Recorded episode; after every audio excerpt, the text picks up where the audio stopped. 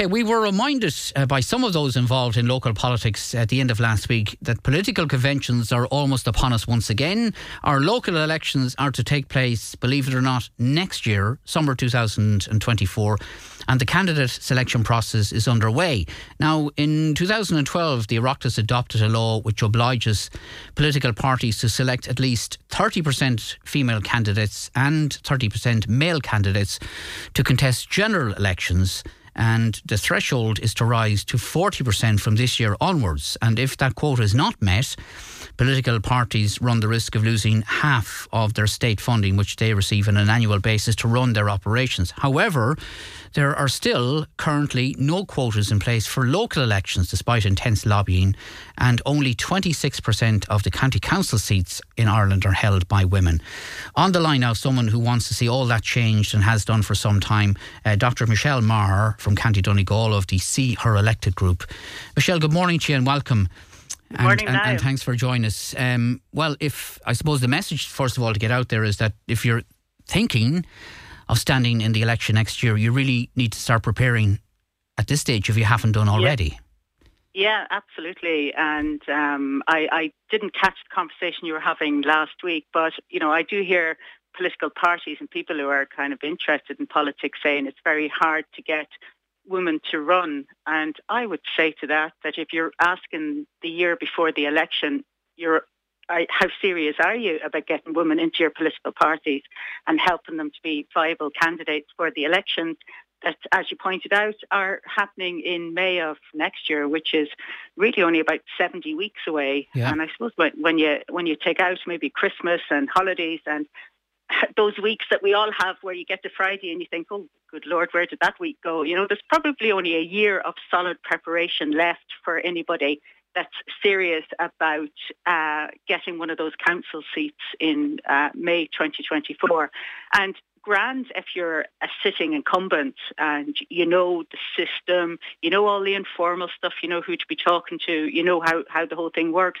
But if you're new to politics, and that's where See Her Elected really are, are, are working very hard with women who are, are new to politics. Yeah. If you don't know where to start, if you don't know the ropes, you don't even know who to talk to to see where do you find the rope, uh, like you, you know, a year is not a lot, a lot of time. Oh no, it's, we're, it's we're not. Yeah. doing our best to, to, to, change that. Yeah. So, so be it if if a female candidate wants to run with affiliation to a particular party or not, it doesn't matter. It's just you're interested in having more women.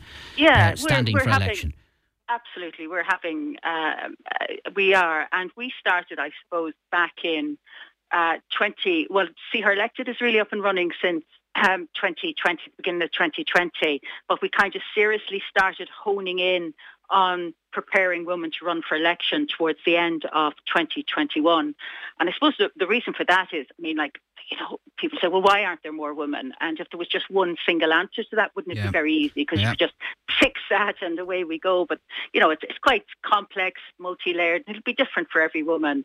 Um, but one of the big ones is that women wait to be asked and when that ask comes, it's often very late in the game. So yeah. they don't have time to do any of the preparation work uh, and they're not really at the races. Yeah. And it turns out not to be a great experience for them. Yeah, well, it's interesting you make that point because I think you, you have said before that the, the, the particularly those affiliated with political parties, that the, the selection convention process really doesn't lend itself to women progressing or being successful. Isn't that it? Isn't that it? Because well, not yeah, not if they kind of crash land into the middle of it without any preparation. And you're right, they are starting. Some of them have happened already, but they'll be starting in earnest from now on.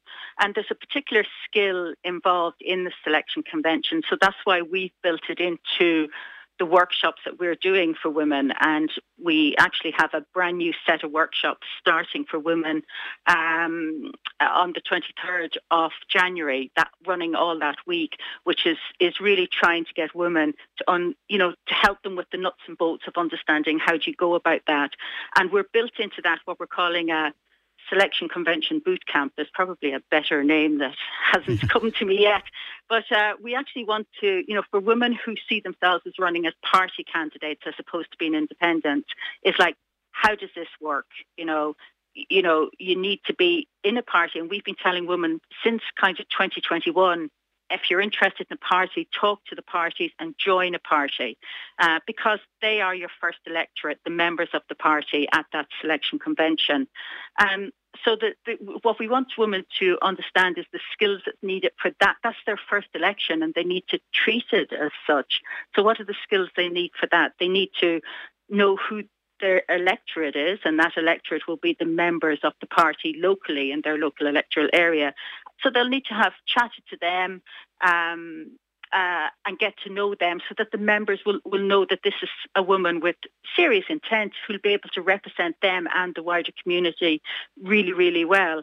And there's things like you need you might need the party rules may all differ, but in general, you need somebody to nominate you, somebody to second that nomination, and then you make your own speech. And there's often timings around those speeches, uh, and you may only be given two or three minutes at a selection convention to set out your stall, so every word would matter. So we really want to work with women. Um, yeah on that. And we have that workshop is coming up on the 27th of March. All, all, of these dates and all this information is on our website, which is See Her Elected. In yeah. case anyone's ears are uh, pricking up listening to this, and I, I hope there's women up there in the northwest uh, who are listening to me saying, "God, I, I like the sound of that." Well, I'm sure I'm sure there are, but uh, you know, I'm not mentioning any parties or individuals concerned, but for, and you you will know this be the case, but but for many parties. Uh, this uh, consideration for some of them, not for, for all of them, for this consideration that you know they have to run or stand a female candidate, to see it as a sort of a, a noose around their neck that is a disadvantage to the party's chances, which is, of course is a load of nonsense, as we well, all know. Well, I'm, gl- I'm, glad you said it was a load of nonsense, so I didn't have to. Uh, it is, you know, uh, and as, as you said, the gender quotas that are there for our general elections, they don't apply for local elections. And gender yeah. quotas can kind of, sometimes it kind of muddies the water a little bit because people have, you know, very firm views on them. But actually, the call for gender quotas, there's been a lot of people lobbying about it, but actually a citizens' assembly sat down and had a look at this. And they are, as we all know, our citizens' assemblies. They're a hundred ordinary people like myself and yourself who who may have no particular who have no particular skin in the game. And when they sat down and studied the barriers to women coming into local elections and the reasons that women give for not putting themselves forward as candidates for our county councils, they made a recommendation that the gender quota, quota for party candidates that applies at general elections should be bought in. And they actually wanted that bought in last year as part of legislation. So I don't see them coming in. Maybe I'm mm. wrong. I'd love to be wrong. I don't see them coming in. Um, but they are just one lever or one way in uh, to politics, uh, into local politics for women. But I think the, the work that we're trying to do and see her elected uh, is is is is really. I suppose what what we're doing is you know, with women where they're, you know, they're saying to us, you know, look, I'm not from a political family, I'm not in a political party. You know, how do you find out all of the stuff? You know, how do you even begin to join a party or pick a party or how hard is it to run as an independent or how do you go about becoming a candidate? So what we've tried to do all the time in See Her Elected is just demystify the whole shebang. You know, yeah. one of the things we did was we prepared a step-by-step guide um, and we made that freely available. Uh, you can just get hold of us through the website and say, stick a, a, copy of that in the post. Like that was the first time it had ever been done in Ireland. Was you know right from the beginning, right to the end, step by step, spelling out how you go about being a candidate in the local elections. And then we have workshops that go with that once a month for an hour. Everything's free and online. So I hope then that out of that is that when women are asked, that they feel better equipped and better confident and say, yeah, I can do that. I've been working on this for a year or two with See Her Elected, got my guidebook, I know what I'm about, I know what I stand for, and I know how to communicate all that out to people in my community.